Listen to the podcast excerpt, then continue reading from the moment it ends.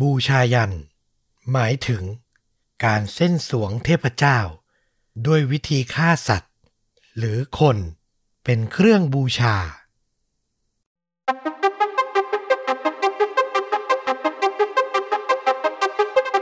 สวัสดีครับ สวัสดีครับ เรื่องจริงยิ่งกว่าหนังพอดแคสต์จากช่องชวนดูดะ อยู่กับต้อมครับ แล้วก็ฟลุกครับ กับหนึ่งเรื่องจริงสุดเข้มข้นจนถูกนำไปสร้างเป็นภาพยนตร์ วันนี้เชื่อเหลือเกินว่าคุณผู้ฟังเห็นชื่อตอน ก็น่าจะรู้แล้วว่าเกี่ยวกับอะไรแล้วจะสยองมากขนาดไหน เพราะว่าชื่อตอนผมตั้งไว้ว่า ไทยแลนด์แดนบูชายันหืมโอ้โห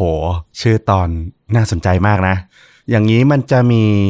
ข้ออะไรต้องระวังไหม เพราะว่าถ้าพูดถึงบูชายัน ผมว่าเลือดอะไรนี่ต้องมาแน่นอนเลย ก็แบบออกตัวไว้แรงๆเลยว่าตอนนี้ผมให้ห้าเต็มห้ากะโหลกอะอื้อหือ ระดับความรุนแรงนะครับ คือถ้าใครไม่พร้อมที่จะแบบฟังเรื่องราวที่มันมีการลงดีเทลสภาพของคดีอะไรอย่างเงี้ย ข้ามไปเลยครับไม่ว่ากัน เพราะว่ารายละเอียดมันจะค่อนข้างชัดเจนพอสมควร เพราะข้อมูลส่วนใหญ่ก็จะเอามาจากรายงานข่าวของหนังสือพิมพ์ของสำนักข่าวอะเนาะอืมก็บอกเลยว่าน่ากลัวแหละ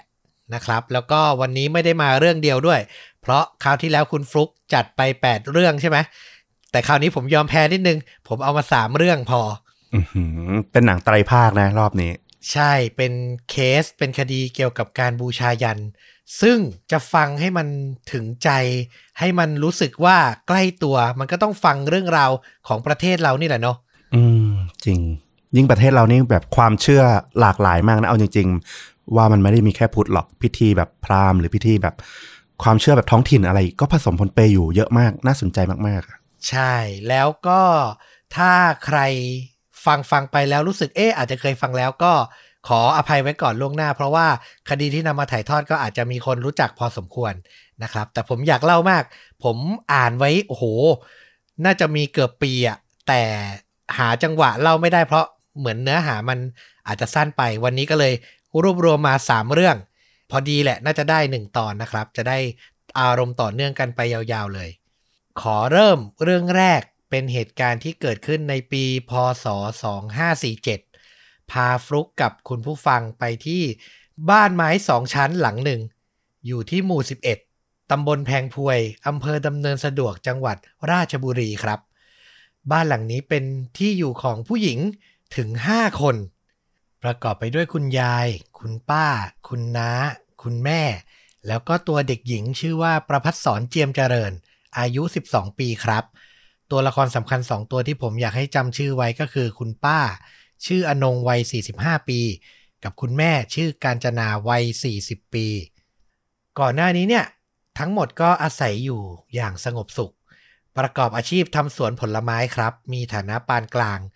นึกภาพบ้านไม้อยู่ในชนบทนะเนาะผู้คนถ้อยทีถ้อยอาศัยกันอย่างนั้นเลยนะครับ แต่เรื่องราวมันเริ่มมีเหตุ ลางร้ายเข้ามาเมื่อครอบครัวเจียมเจริญเนี่ยเริ่มมีความเชื่อเกี่ยวกับการบูชาพระอินทร์อืมมีการเข้าทรง ซึ่งในข่าวเนี่ยก็ไม่ได้มีรายละเอียดแน่ชัดนะครับว่าเริ่มเมื่อไหร่ แต่พอทั้งครอบครัวยิ่งถล่ำลึก ก็ยิ่งทำให้ลักษณะนิสัย การแสดงออกต่อเพื่อนๆบ้านเนี่ยเปลี่ยนไป ก็คือมีการตั้งตนขึ้นมาสวดมนต์แล้วก็มีการ ชวนเพื่อนบ้านละแวกใกล้เคียง ให้มาทำพิธีด้วยครับ แต่ก็ไม่ค่อยมีใครอยากให้ความร่วมมือสักเท่าไหร่ แล้วทุกครอบครัวที่อยู่ใกล้ๆเคียงเนี่ย ก็ต่างเริ่มมองครอบครัวเนี้ยด้วยความแปลกประหลาด และความหวาดกลัวที่มากขึ้นมากขึ้น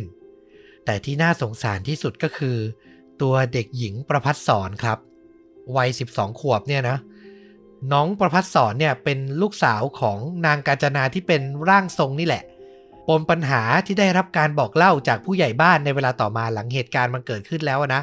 เขาก็ให้ข้อมูลว่า นางกาญจนาที่เป็นร่างทรงเนี่ยเคยถูกล่วงละเมิดทางเพศ ตอนอายุได้ 17 ปีเท่านั้นเองอืม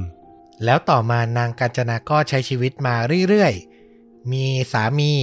แล้วก็มาให้กำเนิดเด็กหญิงประพัฒสอนแต่ผู้เป็นพ่อของเด็กหญิงเนี่ยเป็นใคร ก็ไม่มีรายละเอียดแน่ชัด ก็คือเหมือนปูมหลังจะไม่ค่อยดีเท่าไหร่ น่าจะผ่านเรื่องเลวร้ายมาพอสมควร แล้วในช่วงที่ก่อนที่จะเกิดเหตุเนี่ย คุณครูของเด็กหญิงประพัฒสอนก็ให้ข้อมูลว่าตัวเด็กหญิงเนี่ย มักจะหลับในเวลาเรียนเสมอ พอสอบถามก็ได้ความว่าตอนกลางคืนเนี่ย เธอจะโดนคนที่บ้านเนี่ย บังคับให้นั่งสมาธิ ให้เข้าพิธี จนไม่ได้หลับไม่ได้นอน อืม เรื่องราวทวีความน่ากลัวขึ้นเมื่อมาถึงวันที่ 30 กันยายน ปี 2547 วันนั้นนางอนง คุณป้าของเด็กหญิงประพัฒสอน เดินทางมารับตัวหลานก่อนเวลาเลิกเรียน พอครูถามว่าอ้าวแล้วจะรีบรับหลานไปทำอะไร นางอนงเนี่ยก็บอกว่า จะรีบพาตัวกลับไปทำพิธีอืมแต่ก็ไม่ได้บอกแน่ชัดว่าพิธีอะไรอื้อหืออันเนี้ยผมก็รู้สึก ว่ามันประหลาดจริง ๆ เนาะถ้าคุณเป็นครูอยู่ในจุดนั้นน่ะ คุณจะอนุญาตไหม ก็คือต้องอนุญาตแหละเพราะเขาก็เป็นผู้ปกครอง แต่ก็คงรู้สึกว่าแบบโอ้โหบ้านนี้เนาะน่ากลัวถ้าผมเป็นครูผมคงอยากจะรู้นิดนึงอะว่าพิธีอะไรยังไงถึงจะเป็นเรื่องส่วนตัวของในครอบครัวก็เถอะแต่มันก็นะสักนิดหนึ่งอะเข้าใจผมก็คงอยากรู้เหมือนกัน แต่อย่างที่บอกละแวกนั้น ครอบครัวนี้ก็คงขึ้นชื่อแล้วว่า อาจจะไม่ค่อยมีใครกล้าเข้าไปคบหาสมาคมสักเท่าไหร่ ต่อมาครับวันที่ 1 ตุลาคมญาติญาติทางกรุงเทพที่ผมเล่าไปเนี่ยก็เดินทางมาร่วมพิธีสวดมนต์นั่งสมาธิครั้งใหญ่เลย รายละเอียดบอกว่ามีการนั่งจับมือต่อๆกัน เชื่อว่าเป็นการทำพิธีเพื่อให้แม่ของเด็กหญิงประพัฒสอนก็คือนางกาญจนาเนี่ยหลุดพ้นจากความโชคร้ายจากเคราะห์ร้าย แต่หลังจากทำพิธีใหญ่ ญาติกลับกทมไปแล้ว เหตุการณ์ก็กลับรุนแรงขึ้นเรื่อย ๆ ครับ วันที่ 2 ตุลาคม 2547 เวลาประมาณตีสามนางอนง คราวที่แล้วรับหลานมาจากโรงเรียน คราวนี้เดินไปหาผู้ใหญ่บ้านครับ ซึ่งชื่อว่าผู้ใหญ่บุญสม ซึ่งอาศัยอยู่ห่างออกไปจากบ้านของครอบครัวเนี้ยประมาณ 500 เมตร คุณคิดดูตีสามไปหาผู้ใหญ่บ้าน ผู้ใหญ่ก็ต้องเข้าใจว่าโอ้โห มีเหตุฉุกเฉิน มีเหตุด่วนต้องการความช่วยเหลือแน่ๆ ก็ยังไม่ทันฟังหรอกว่าเรื่องอะไรก็รีบเดินตาม นางอนงเนี่ยกลับไปที่บ้านทันที แล้วก็ขึ้นไปชั้นบนครับ แล้วผู้ใหญ่ก็เห็นภาพ โต๊ะหมู่บูชา นางอนงก็บอกผู้ใหญ่ว่า นั่งลงสิ นั่งสมาธิ แล้วหลับตาซะ ผู้ใหญ่ต้องทำพิธีต้องเข้าพิธี เพราะชาติที่แล้วก่อกรรมฆ่าญาติพี่น้องตัวเองตายอื้อหืออื้อหือคุณคิดดูตีสามครับ เจอประโยคนี้เข้าไป ผู้ใหญ่บุญสมก็ทำอะไรไม่ถูก ก็เอออไป นั่งหลับตามั่งลืมตาบ้าง เห็นการสวดมนต์ แล้วสุดท้ายพอสบโอกาส ก็เลยบอกว่าอะโอ้จะเช้าแล้วต้องไปทำโน่นทำนี่ขอตัวกลับบ้านก่อนนะ แล้วก็แยกตัวออกมาได้ในที่สุดครับ แต่เรื่องมันไม่จบลงแค่นั้น คืนต่อมา 3 ตุลาคม เวลาประมาณสี่ทุ่ม นางอนงก็เดินกลับมาหาผู้ใหญ่บุญสมที่บ้านของผู้ใหญ่เนี่ยอีกครั้ง มาชวนไปเข้าพิธีอีกแล้ว แต่ตอนนี้ผู้ใหญ่รู้แล้วว่า โอ้โห ไปวันนี้นี่ ไม่รู้จะเจออะไรอีก มันยิ่งน่ากลัวขึ้นทุกที ก็เลยหาข้ออ้าง แล้วก็ปฏิเสธที่จะไม่เข้าร่วมครับ เหตุการณ์ก็ผ่านไปจนถึงวันเกิดเหตุ 4 ตุลาคม 2547 เวลาประมาณตีสอง คุณนึกภาพชนบท ราชบุรี เงียบสนิทเลยนะ อยู่ดีๆ ชาวบ้านในละแวกนั้น ก็ได้ยินเสียงเด็กผู้หญิงกรีดร้องด้วยความเจ็บปวดอืม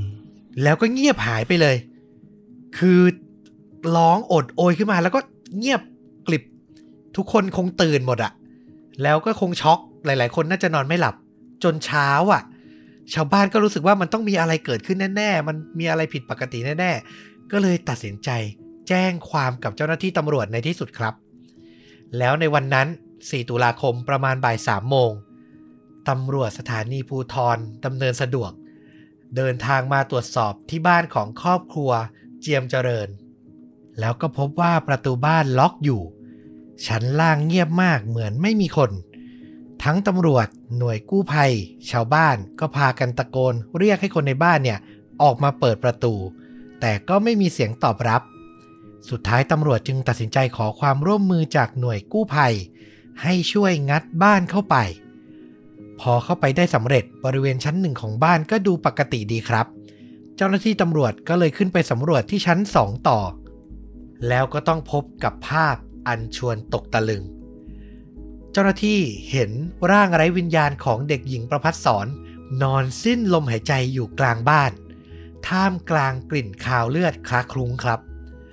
บริเวณลำคอของน้องประพัฒสอน มีรอยมีดคมปาดหลายครั้งจนหลอดลมอะขาดอืมสันนิษฐานว่าเสียชีวิตมาไม่น่าจะต่ำกว่า 10 ชั่วโมง กลางบ้านเนี่ยมีโต๊ะวางอยู่คล้ายกับเพิ่งประกอบพิธีกรรมทางไสยศาสตร์เสร็จสิ้นไป มีเส้นผมจำนวนหนึ่งแช่น้ำอยู่ในกระมัง เสื้อผ้าของเด็กหญิงประพัฒสอนถูกนำไปเผาทิ้ง วางไว้บริเวณระเบียงบ้าน แล้วก็มีมีดอิโต้ครับ เปื้อนเลือดตกอยู่ใกล้ ๆ กับศพ แค่นี้ยังน่ากลัวไม่พอ เจ้าหน้าที่ตำรวจได้ยินเสียงสวดมนต์ประกอบพิธี ดังอยู่บริเวณห้องเล็กๆ ที่อยู่ติดกับบริเวณที่พบศพกลางบ้านอืมวินาทีนั้นต่อให้เป็นตำรวจก็เหอะ ผมว่าก็ก็กล้ากลัวๆมีหลอนอะมากนะ ใช่ แต่ก็ต้องกัดฟันเดินไปสำรวจที่หน้าประตู แล้วก็พบว่าประตูล็อก ก็เลยพยายามตะโกน บอกให้เรียกคนข้างในมา ออกมามาเปิดประตูหน่อย แต่ก็ไม่เป็นผลครับ สุดท้ายเจ้าหน้าที่ตัดสินใจพังประตูเข้าไป จนได้พบผู้หญิงทั้ง4คน กำลังสวดบริกรรมคาถาด้วยถ้อยคำที่ฟังไม่ได้สับเลยครับ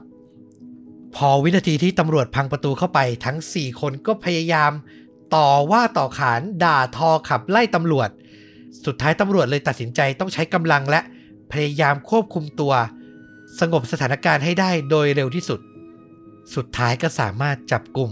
ผู้หญิงครอบครัวเจียมเจริญทั้ง 4 คนไว้ได้ครับ หลังจากนั้นก็มีข้อมูลรายงานข่าวเพิ่มเติมว่า ในวันที่เกิดพิธีเนี่ย นางกาญจนาที่เป็นร่างทรงเนี่ย สั่งให้พี่สาวอย่างนางอนง ไปตัดต้นมะพร้าวในสวนทิ้งให้หมดเลย เชื่อกันว่าเป็นการเตรียมการเพื่อรองรับการลงมาประทับของพระอินทร์จากนั้นก็ให้กลับมา เพื่อจัดการฆ่าลูกสาวตัวเอง เป็นการทำพิธีปลดปล่อยดวงวิญญาณ เพราะเชื่อว่าเด็กคนเนี้ยนำความชั่วร้ายติดตัวมาด้วยครับอืมผู้เป็นป้าอย่างนางอนง เป็นคนใช้มีดปาดคอหลานตัวเอง บางแหล่งข่าวบอกว่าเจ้าหน้าที่ตำรวจสำรวจเจอบันทึกเสียงระหว่างประกอบพิธี ในคืนเกิดเหตุเลย แล้วก็มีเสียงสวดมนต์ก่อนจะมีเสียงแม่อย่างนางกัญจนาเนี่ยพูดขึ้นมาว่า ขอชีวิตให้แม่เถอะนะลูกอืม แล้วน้องประพัดสอนนะก็ตอบไปว่า จะมาทำหนูทำไม แล้วจากนั้นเสียงของน้องก็เงียบไปเลยครับ สันนิษฐานได้ว่าหลังจากพูดประโยคนั้นเสร็จ น้องก็โดนฆาตกรรมด้วยการปาดคอทันทีเลยอะแต่อันนี้ข้อมูลไม่ยืนยันนะ เพราะว่าผมเจอที่บางแหล่งที่เขาเล่าในส่วนนี้นะครับ ซึ่งถ้ามันเป็นจริงเนี่ยโอ้โห ก็พอเข้าใจได้ที่มีการบันทึกเสียงเพื่อแบบเหมือนตอนทำพิธีทำอะไรยังไงบ้าง อาจจะอยากอัดเก็บไว้อะไรอย่างเงี้ยเนาะแต่ก็ขอไม่ confirm แล้วกัน อืมคือมันเป็นการฆาตกรรมลูกตัวเอง หลานตัวเอง เพื่อความเชื่อโดยเฉพาะเลยอะแล้วก็อย่างที่บอกก็คือพอจบหลังจากนั้นก็มีการนำเสื้อผ้าและที่นอนไปเผา อันเนี้ยก็เป็นความเชื่อของครอบครัวที่บอกว่ามันเป็นการส่งวิญญาณของน้องประพัฒสอนเนี่ยให้ไปสู่สุคติ ช่วยให้โลกสว่างไสวัยขึ้น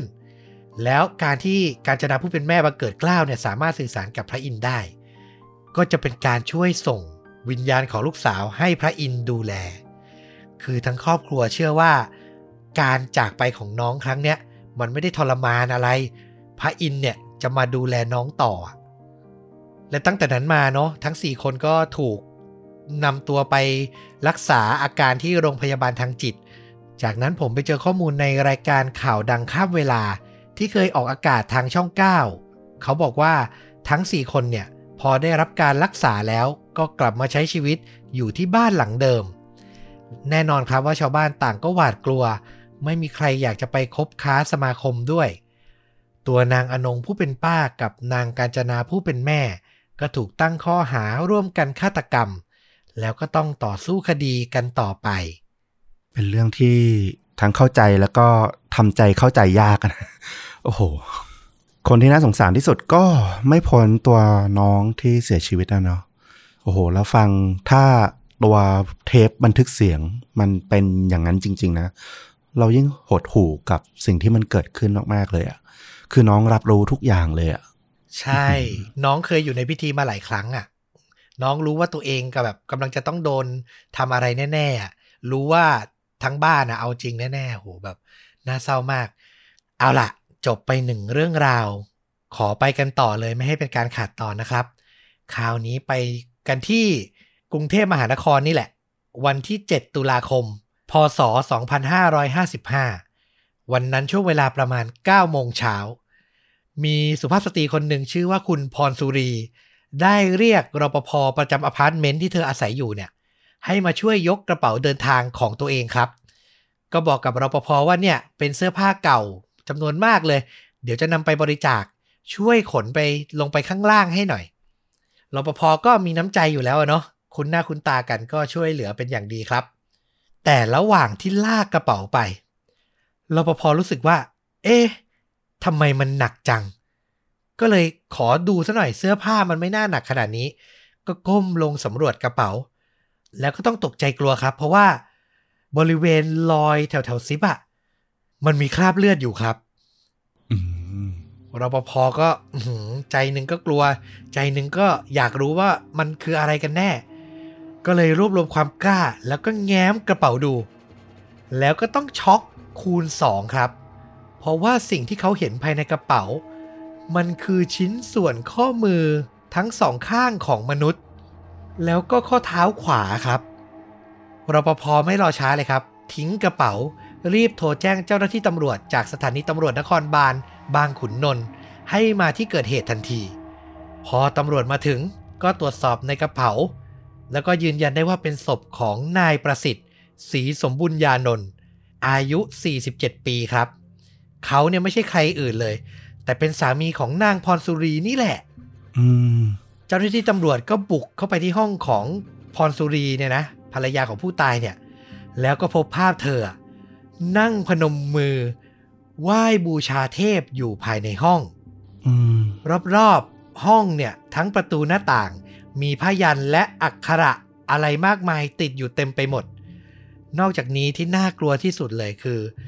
มีคราบเลือดติดอยู่บริเวณผนัง แถวหัวเตียงอีกด้วยครับอืมพอควบคุมตัวพรสุรีได้เจ้าหน้าที่ตำรวจสำรวจต่อ ก็ยังพบอุปกรณ์การเสพยาเสพติด พอพูดคุยกับพรสุรีก็ไม่ค่อยได้ใจความสำคัญเท่าไหร่ เธอเนี่ยให้การวกวนคล้ายคนแบบมีอาการหลอนน่ะ เอาแต่พูดว่าตัวเองอะเป็นร่างทรง เจ้าหน้าที่ก็เลยตัดสินใจควบคุมตัวเธอไปตรวจปัสสาวะ จังหวะที่ตำรวจบอกไปไปตรวจปัสสาวะกัน พรสุรีตะโกนใส่ตำรวจเลยครับ ไม่ต้องตรวจหรอก ฉันน่ะเสพยาบ้าไปเกือบ10เม็ดอืมคือบอกตรงๆเลยอะ่ะ แล้วพอผลตรวจออกมาก็แน่นอนครับ ปัสสาวะเป็นสีม่วง ถึงตอนเนี้ยหลังผลออกมาแล้วเนี่ย พรสุรีเริ่มได้สติ ตอบคำถามรู้เรื่องบ้าง ไม่รู้เรื่องบ้าง แต่ก็ดีขึ้น เจ้าหน้าที่ก็เลยสอบถามเรื่องราวที่เกิดขึ้น ว่าทำอะไรลงไปทำสามีอย่างนั้นทำไม เธอก็เล่าว่า เธอเนี่ยเสพยามาเป็นเวลานานและประกอบกับความเครียดที่ต้องคอยดูแลสามีที่ป่วยเป็นอัมพาตบางครั้งหลังเสพยาเธอจะเกิดอาการหลอน คิดว่าสามีนอกใจ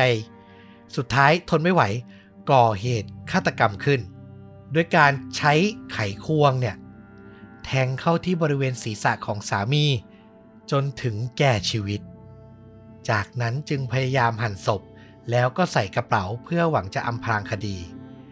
นอกจากนี้เธอยังบอกอีกว่า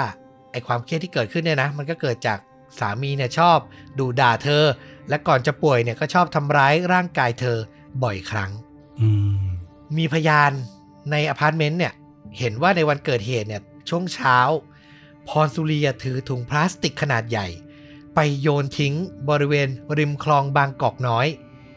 คาดเดาได้ว่าอาจจะเป็นชิ้นส่วนศีรษะของสามีครับ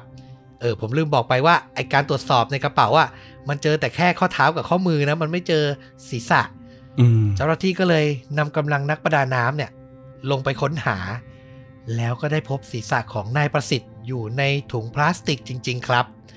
แต่สภาพใบหน้ามันไม่ใช่แค่ถูกไขควงแทงไง มันมีร่องรอยถูกฟันจนเละด้วย คือทำร้ายย้ำๆซ้ำๆรุนแรงเอามากๆ พอสอบปากคำพรสุรีต่อเธอก็อ้างว่าตัวเธอเนี่ย เป็นร่างทรงของพระพุทธเจ้าลงมาปราบมารอื้อหือตอนก่อเหตุเนี่ย เธอบอกเลย ฉันเนี่ยรู้สึกตัวอยู่ตลอดเวลา หลังจากสืบสวนไปสักพัก ถามโน่นถามนี่สรุปโน่นนี่นั่น พรสุรียังพูดกับตำรวจอีกนะว่า พวกเธอเนี่ยวิเคราะห์ได้เก่งมาก ถ้าฉันไม่ฆ่าตอนเนี้ย ก็คงไม่มีโอกาสหรอก คือมันอยู่ตรงกลางระหว่างได้สติกับเสียสติอะเราว่าตำรวจกลุ่มขมับอะจริง ๆ คือมันก็ทั้งน่ากลัวแล้วก็แบบ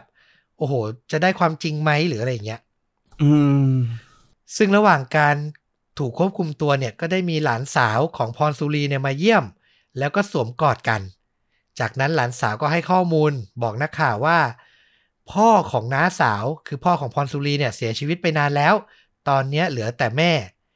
ตัวคุณแม่ของพรสุรีเนี่ยป่วยเป็นอัมพฤกษ์ก่อนหน้านี้น้าสาวเนี่ยมักจะส่งเงินให้แม่ใช้เป็นประจำแล้วก็ไปเยี่ยมแม่บ่อยครั้ง จนเมื่อสองปีที่ผ่านมา นายประสิทธิ์สามีของน้าสาวเกิดลื่นล้มในห้องน้ำจนกระทั่งเป็นอัมพาตนั่นแหละ ตัวพรสุรีก็เลยไม่สามารถไปเยี่ยมแม่ได้บ่อย แล้วก็เริ่มเกิดอาการเครียด เพราะว่าต้องดูแลสามีตลอดเลย คือคนเป็นอัมพาตอะเนอะต้องดูแลทุกอย่าง อุจจาระปัสสาวะ รับประทานอาหารมันก็ค่อนข้างหนักอะเนาะอืมแล้วประกอบกับพอเครียด เธอตัดสินใจเสพยาด้วยไง ต่อมาอาการมันก็เริ่มออก เริ่มพูดจาไม่รู้เรื่อง ไม่อยู่กับร่องกับรอย คือเปลี่ยนไปเป็นคนละคนเลยแหละ หลานเนี่ยเคยบอกให้น้าไปรักษาตัว แต่พรสุรีก็ปฏิเสธไม่ยอมไป สุดท้ายมารู้อีกที พรสุรีก็ฆ่าสามีตัวเองไปซะแล้วครับ มีเกร็ดทิ้งท้ายนิดนึงก็คือ หลังจากนั้นน่ะ ตัวพรสุรีเนี่ยก็ถูกดำเนินคดีไปแล้วนะ แต่กระเป๋าของกลางอะที่เก็บศพเนี่ย ก็ยังถูกเก็บเป็นหลักฐานไว้ที่สอนอบางขุนนนท์ ถูกเก็บไว้บริเวณห้องน้ำหญิงชั้น 4 เพราะเป็นที่ที่ไม่ค่อยมีใครเข้าไป นอกจากจะมีธุระจริงอื้อหือๆทำไมต้องไปเก็บลึกขนาดนั้นรู้ไหมนั่นน่ะสิเจ้าหน้าที่หลายนายครับ สัมผัสกับเหตุการณ์อาถรรพ์อยู่บ่อยครั้ง เป็นที่ขึ้นชื่อในเรื่องความเฮี้ยนเลยตำรวจบางคนบอกว่าได้ยินเสียงคนลากกระเป๋าในยามค่ำคืน บางคนเข้าเวรช่วงดึก ก็เห็นว่ามีเงาคน บางคนก็ได้ยินเสียงแปลกประหลาด บริเวณกระเป๋าแววมา สุดท้ายไอ้เรื่องพวกเนี้ยมันเข้าหูผู้กำกับของสอนอไง ก็เลยตัดสินใจเอาละไม่ต้องเก็บและคดีสิ้นสุดและ เผาทิ้งไปเลย กระเป๋าใบเนี้ย จะได้จบจบกันไป สุดท้ายเรื่องราวทั้งหมดก็เลยจบลงอย่างบริบูรณ์ครับ อืม โอ้โห ถ้าเก็บไว้อยู่นี่ก็ยังเครียดอยู่นะ ถึงจะเชื่อหรือไม่เชื่อก็เหอะ แต่มันก็รู้สึกไม่ดีเนาะเออใช่ เนี่ย ยิ่งเรื่องที่สองยิ่งชัดเจนเลย เราอยากจะให้คุณผู้ฟังกับฟลุกลองเห็นแนวเลย คือคนที่เขาเชื่อเรื่องแบบนี้มาก ๆ เขาหลงไปอะ หลัก ๆ เลยคือชีวิตจริงเขามันค่อนข้างมีปัญหาแล้วเขาขาดที่พึ่งอะนะอืมขาดที่ปรึกษา สุดท้ายพอถล่ำลึกไปมันก็เลยแบบอื้อหือเกิดเหตุการณ์น่าเศร้า แบบนี้ขึ้นมานะครับ เอาละมาถึงเคสสุดท้าย เมื่อกี้เป็นภรรยาฆาตกรรมสามี คราวนี้กลับกันบ้าง วันที่ 11 ตุลาคมปี 2558 เวลาประมาณ 9 นาฬิกาตำรวจสถานีภูทรสาขาอำเภอพระสมุทรเจดี จังหวัดสมุทรปราการ ได้รับแจ้งว่ามีเหตุฆาตกรรมภายในห้องพักของบริษัทแห่งหนึ่งครับ ที่อยู่ที่ตำบลบ้านคลองสวนอำเภอพระสมุทรเจดี สมุทรปราการนี่แหละนะ หลังรับแจ้งเหตุเจ้าหน้าที่ตำรวจนำกำลังไป รวมถึงอาสากู้ภัยมูลนิธิปอเต็กตึงแล้วก็แพทย์หน่วยฉุกเฉิน จุดเกิดเหตุเนี่ยเป็นโรงงานผลิตลูกกลิ้งของบริษัทแห่งหนึ่ง ด้านหลังเนี่ยก็จะเป็นอาคารห้องพักสูง2ชั้น ปลูกห้องแถวเป็นแนวยาวรวมกันประมาณ 10 ห้อง ภายในห้องพักที่ชั้นล่างห้องหนึ่งเนี่ย เจ้าหน้าที่ตำรวจตรวจสอบและพบศพ นางปองจิต อายุ 44 ปี สภาพศพนอนหงาย มีผ้าห่มห่มอย่างมิดชิด แต่พอสำรวจเพิ่มเติมก็พบว่าที่ลำคอเนี่ยมีรอยเขียวช้ำ และใต้ราวนมซ้ายมีบาดแผลถูกแทงจำนวนสองแห่ง เสียชีวิตมาแล้วน่าจะประมาณ 1 ชั่วโมง นอกจากนี้เจ้าหน้าที่ยังพบไขควงขนาดยาว 5 นิ้ว 1 เล่ม ซึ่งเปื้อนคราบเลือดใกล้ศพของผู้ตาย ก็เลยเก็บไว้เป็นหลักฐาน นอกจากนี้บริเวณด้านบนหัวนอนของผู้ตาย ยังมีพานดอกไม้ทูบเทียน เครื่องวัตถุมงคลของขลังใส่วางไว้อยู่บนโต๊ะบูชา จากนั้นเจ้าหน้าที่ตำรวจก็ไปสอบสวนผู้เห็นเหตุการณ์ผู้แจ้งความที่ชื่อว่า นายนัทวุฒิอายุ 23 ปี เขาเนี่ยเป็นเพื่อนคนงานของผู้ตาย ก็เล่าให้นักข่าวฟังว่าก่อนเกิดเหตุประมาณ 2-3 วัน เขาได้พบเห็นผู้ชายคนหนึ่งชื่อว่านายเจษดาครับ อายุ 44 ปี ซึ่งเป็นสามีของผู้ตายนี่แหละ ตัวนายเจษดาเนี่ยเป็นที่รู้กันดีว่ามีอาการป่วยทางจิต ชอบแอบอ้างตัวเองว่าเป็นเทพเจ้าเมฆราชอยู่ในชั้นสูง อันนี้ผมไม่เคยได้ยินเหมือนกันนะ ว่ารูปร่างหน้าตาเทพเจ้าคนนี้เป็นยังไง แต่เขาบอกว่าตัวเขาอะ ลงมาคอยดูแลโลกมนุษย์ แล้วก็บอกคนงานเพื่อนบริเวณนั้นไปทั่วเลยนะว่า ไอ้คืนวันเกิดเหตุอะคืนวันที่ 11อะเขาจำเป็นจะต้องฆ่าคนเพื่อส่งดวงวิญญาณไปบูชาเทพเมฆราชอืมแต่คนที่ได้ยินน่ะ ก็เข้าใจว่านายเจษดาเนี่ยคงพูดเล่นๆ ก็เลยไม่ได้ใส่ใจอะไร คือเห็นว่าเขาสติสตังค์ไม่ค่อยดีว่าอย่างนั้นเถอะ ก็ไม่ค่อยสนใจคำพูดเท่าไหร่ จนกระทั่งวันก่อนที่จะเกิดเหตุเนี่ยนะครับ นายเจษดาเดินมาบอกนายนัทวุฒิว่า หาดอกไม้ทุบเทียนให้หน่อย คืนนี้จะทำพิธีส่งดวงวิญญาณจริง ๆ ซึ่งตนเองหมายถึงนายนัทวุฒิเนี่ยก็เกรงใจคือเขาก็อายุน้อยกว่าเยอะเนาะเขา 20 กว่า เจษดานี่ 40 กว่าแล้ว ก็เลยไปหาดอกไม้ทูบเทียนมาให้ พร้อมกันนั้น นายนัทวุฒิยังบอกอีกแล้วว่าเขาอะแอบไปส่อง Facebook ของนายเจษดา แล้วก็พบว่า มันถูกเปลี่ยนชื่ออะไม่ได้ชื่อเจษดาและหรือชื่ออื่นๆนะนะ ไม่แน่ใจว่าชื่ออะไร แต่เปลี่ยนเป็นชื่อเทพเมฆราชอือหือคือถึงตรงเนี้ยนายนัทวุฒิเขาไม่อยู่เฉยแล้วสุดท้ายเขาตัดสินใจเดินไปบอก นางปองจิตผู้ตายเนี่ย บอกระมัดระวังหน่อยเนี่ย สามีคุณเนี่ยเขามาพูดแบบเนี้ยบอกว่าต้องฆ่าคนเพื่อบูชาเทพเจ้าอะ มันน่ากลัวนะเขาอาจจะคิดร้ายทำร้ายคุณหรือเปล่า เอาของมีคมไปซุกซ่อนให้ดี แต่นางปองจิตอะด้วยความที่อยู่คุ้นเคยกับสามีมาแล้วอะก็อาจจะไม่ได้ใส่ใจสักเท่าไหร่ก็เลยบอกตอบกลับนายนัทวุฒิว่าตัวเองอะเก็บมีดทุกเล่มไว้ดีแล้ว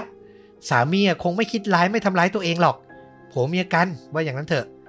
จนเวลาผ่านไปเกือบเที่ยงคืน นายเจษดาเริ่มทำพิธีสวดมนต์เสียงดังอยู่ภายในห้อง ขณะที่นางปองจิตเนี่ยนอนหลับอยู่ข้างๆ คือเธอคงชินจริง ๆอะปล่อยแล้วอะจะทำอะไรก็ทำซึ่งตลอดเวลาทั้งหมดเนี่ยนายนัทวุฒิเห็นนะ แต่ก็อะขนาดภรรยาเขาเองยังไม่ใส่ใจอะไรเลย เขาจะไปทำอะไรได้ก็เลยเดินไปนอนที่ห้องไม่ได้คิดอะไร จนเช้านี่แหละ นัทวุฒิเดินจะไปทำงาน แล้วก็เห็นนายเจษดาเนี่ยมีอาการเหม่อลอยครับ แล้วก็พูดกับตัวเอง คือพูดกับนายนัทวุฒิเนี่ยว่า ได้ฆ่าภรรยาไปแล้ว เพื่อส่งดวงวิญญาณไปบูชา เทพเมฆราชอืมจากนั้นเหล่าเพื่อนร่วมงานรวมถึงนายนัทวุฒิก็เลย ควบคุมตัวนายเจษดาไว้ แล้วก็แจ้งเจ้าหน้าที่ตำรวจให้มาตรวจสอบที่เกิดเหตุในที่สุดครับ แล้ววิธีการฆาตกรรมมันก็โหดร้ายอย่างที่บอก อาวุธที่เจอมันคือไขควงอะ่ะคือวิธีการคือเขาอะบีบคอภรรยาจนหมดสติ จากนั้นกลัวภรรยาจะไม่ตายจริง เอาไขควงแทงใต้ราวนมไปอีกสองแผล แล้วสุดท้ายนายเจษดาก็เลยโดนตั้งข้อหาฆาตกรรมผู้อื่นตายโดยเจตนาครับ ที่เราอยากจะสื่อถึงเกี่ยวกับการนำสามเรื่องนี้มาเล่า เราไม่ได้จะบอกว่าประเทศเรามันมีความเชื่ออะไรที่เกินเหตุ ไม่ได้ต้องการสื่ออย่างนั้นเลยนะ แต่ที่เราอยากจะสื่อคือทั้งสามเรื่องอะ มันเกิดจากความเครียด เกิดจากชีวิตจริงที่มันผิดหวังไม่สมหวัง อยู่ในความทุกข์หาทางออกไม่เจอ แล้วพอเจอทางออกในเรื่องเหนือธรรมชาติที่ทำให้ตัวเองแบบถล่ำลึกอะ่ะ มันก็เลยเกิดเหตุการณ์ร้ายขึ้น แล้วทั้ง3เคสสำคัญที่สุดคือ มันมีสัญญาณมาก่อนนะครับอืมมันมีคำเตือน มีคนเห็นว่าทั้งหมดมีพฤติกรรมแปลกประหลาด จริง ๆ ถ้ามันมีคนเข้าใจ มีคนเข้าไปห้าม มีคนเข้าไปให้ความช่วยเหลือด้าน การตรวจสอบสภาวะทางจิต หลาย ๆ เรื่องอะ่ะ มันอาจจะไม่จบแบบนี้ก็ได้นะ อันนี้คือความรู้สึกเรา อืม อืม แต่บ้านเราก็จะติดอยู่กับคล้าย ๆ เรื่องผัวผัวเมียเมียเนาะมันเป็นเรื่องครอบครัวเขาถึงเขาจะเชื่อยังไงก็ไปยุ่งเขาไม่ได้อะไรอย่างเงี้ย มันก็คงมีความรู้สึกนั้นอยู่ เราเข้าใจนะ แต่ว่าก็อย่างที่ต้อมพูดเลยแล้วว่า หลาย ๆ อย่างอะ่ะ ไม่ได้เรียกว่าความสอดรู้หรอก ความเอาใจใส่อะ มันอะ ช่วยได้จริง ๆ แล้วก็เรื่องเนี้ยส่วนตัวที่เราได้อีกอย่างหนึ่งนะ คือในทางพุทธศาสนามันก็มีคำอธิบาย สิ่งเหล่านี้อยู่อะว่ามันคือโมหะเนาะความโมหะมันคือ ความหลงผิด ความเข้าใจผิด ความไม่เท่าทันอารมณ์อะเออ มันต้องใช้คำนั้นแหละ ไม่เท่าทันสติไม่เท่าทันอารมณ์ อย่างที่ต้อมพูดเลยว่าหลาย ๆ เคสมันมาจากปมอะไรบางอย่างที่ทำให้เขา อยากจะหนีจากสภาวะหนึ่ง คราวนี้สิ่งที่เขาจะพึ่งได้มันคืออะไรอะที่พึ่งของเขาอะมันไปทางผิดอะมันก็คือความหลงความตกไปแบบสุดกู่ไปอย่างเงี้ย มันก็ยิ่งน่ากลัวสำคัญมากก็คือนอกจากเรื่องของการใช้ความคิดไตร่ตรองแล้วเนาะว่า ตอนนี้สติเราหรือเรื่องราวที่เผชิญอยู่อะมันคืออะไรและทางออกมันควรจะเป็นยังไง อีกอย่างก็คือ การให้ร่างกายของเราอะ มันสามารถเท่าทันสติได้อยู่อะ มันก็ต้อง ระวังเรื่องของของมึนเมาหรือสภาวะความเชื่ออะไรที่มันทำให้จิตใจมันฟุ้งซ่านอะ เออเราก็พูดไม่ถูกเหมือนกันแล้วว่ามันมีปัจจัยที่มันทำให้เกิดแบบนี้ได้หลายอย่าง อืมโอ้โห ผมชอบข้อสรุปของคุณวันนี้มาก มันมาทางพุทธ ซึ่งพุทธที่แท้จริงคือเขาสอนกันที่หลักธรรม สอนกันที่การปฏิบัติตน สอนกันที่การตั้งสติ แล้วก็อยู่กับปัจจุบันรับรู้ถึงเหตุการณ์ที่มันเกิดขึ้น อันนี้คือพุทธที่แท้จริงอะเนาะอืมเออ อันเนี้ยดี ไอสิ่งเหนือธรรมชาติทั้งหลาย หลากหลายมุมมองเนี่ย บางทีถ้าเราถลำลึกไป เราเชื่อในสิ่งที่มองไม่เห็นมากไป มันก็คือการหลงผิดอะอืมอืมสำหรับภาพยนตร์ที่ผมอยากจะแนะนำเรื่องจริงที่ถูกนำไปสร้างก็คือเรื่องแรกที่ผมเล่าไปหลาย ๆ คนน่าจะเคยได้ยินกันนะเนาะเพราะว่ามันเคยเป็นไวรัลดังเมื่อประมาณ 3-4 ปีที่แล้ว มีน้องๆนักศึกษากลุ่มหนึ่ง ไปทำเป็นละครเวทีเนาะชื่อเรื่องว่าวิปลาสอืมแล้วก็มีทวิตเตอร์ออกมาแชร์เรื่องราวอาถรรพ์ในกองนั้น ก็คือนำข่าวเนี้ยไปดัดแปลงเป็นบทละครเวที ข่าวดีก็คือ ละครเวทีเรื่องเนี้ยมีให้ชมแบบเต็มๆเรื่องเลยครับใน YouTube เดี๋ยวผมจะแปะลิงก์ไว้ที่ top comment ด้านล่างเหมือนเดิม ใครอยากชมชมได้นะครับ ตอนนั้นมันขึ้นชื่อมากเลยเพราะว่า scene แต่ละ scene ในเรื่องมันหลอนมากจริง ๆ นอกจากนี้เนี่ยยังมีคนนำไปทำเป็นซีรีส์ฉายทางโทรทัศน์ ชื่อเรื่องว่าหลอน The Series ก็เป็นตอนๆนะ เรื่องผี ชื่อตอนบูชายัญ ผมเห็นใบปิดเห็นรูปโปรโมทแล้ว โอ้โห น่ากลัวมาก มีคุณต้อมรัชนีกรนี่ดาราสุภาพสตรีแบบเล่นละครเก่งมาก รับบทเป็นร่างทรงครอบครัวในเรื่องนี้ น่ากลัวมากจริงจริง ๆ คุณต้อมรัชนีเนี่ย เล่นหนังผีแล้วแบบเราแบบ ฝังหัวจำภาพได้หลายเรื่องนะ เล่นละครช่องเจ็ดยุคก่อนนะเนาะโอ้โห เป็นคนที่เหมาะกับการเล่นบทอะไรแบบนี้มากๆนะเอาจริงๆตาเธอดุอะตาเธอดุและน่ากลัว แล้วคุณคิดดูอย่างที่ผมบอกเรื่องเนี้ย เล่นเป็นร่างทรงพระอินทราหน้าสีเขียวอะอืมแต่ผมมาเจอแค่เทรลเลอร์ ผมพยายามไปหาตอนเต็มๆ คือตอนแรกอะซีรีส์เรื่องนี้ฉายทางช่อง 9 แล้วก็มีย้อนหลังถูกลิขสิทธิ์ใน YouTube แหละ แต่ตอนเนี้ยดันไม่มีออกอากาศ ผมไม่แน่ใจว่าเพราะอะไรเหมือนกัน ไม่ได้มีคลิปปล่อยไว้นะครับ ต้องลองเซิร์ชกันดูว่าตัวเต็มจะหาดูได้ที่ไหนบ้าง แต่เดี๋ยวก็แปะเป็นตัวอย่างสั้นๆ ไว้ก่อนแล้วกัน แล้วใครสนใจอยากดูผมแนะนำเลยหลอนเดอะซีรีส์มันได้กลิ่นอายรายการผีสมัยเก่าๆ ช่วงละครอะ พวกชมรมขนหัวลุกเขย่าวขวัญวันพุธอย่างเงี้ย คุณทันใช่ไหม คุณต้องทันสิ คุณอายุเท่าผมชันสิอืมมันจะมีพาร์ทหนึ่งที่มันเป็นเรื่องเรื่องเล่าจากทางบ้านหรือแบบเออเรื่องเล่าที่เขานำมาสร้างเป็นละครนะจำลองขึ้นมานะเป็นฉากๆเนี่ยโอ้โห แล้วมันน่ากลัวมากติดตามทุกสัปดาห์ แล้วก็กลัวทุกสัปดาห์ ใช่ถูกต้องเลยนะครับสำหรับผมนะ ผมเคยพูดไปแล้วแต่แต่ย้ำอีกที เรื่องผีไม่จำเป็นต้องproduction ดีเลิศอะไรเลย มันอยู่ที่จังหวะ การตัดต่อการแสดง แล้วก็ character มันแบบสมเหตุสมผลไหมอะเออแค่นั้นเลย คือละครยิ่งแบบเก่าๆโบราณโบราณนะย้อนกลับมาดูทุกวันนี้ยังไงก็ไม่ล้าสมัยแล้วก็ยังหลอนอยู่ดี ถ้าเป็นเรื่องผีเนี่ยนะอืมเพราะฉะนั้นลองไป search ดูกันมีตอนอื่นๆ ให้ดูหลายตอนเลยครับสำหรับหลอน The Series ดูฝีมือคนไทยกันบ้าง เอาล่ะและนี่ก็คือเรื่องจริงยิ่งกว่าหนังใน episode นี้ ใครชื่นชอบก็ติดตามชนดูดะได้ทุกช่องทางเหมือนเดิมครับ YouTube Facebook b ล็อกดิจ Spotify Apple Podcast รวมไปถึง Twitter กลับมาพบต้อมกับฟุกได้ใหม่ในตอนต่อๆไป วันนี้สวัสดีครับ สวัสดีครับ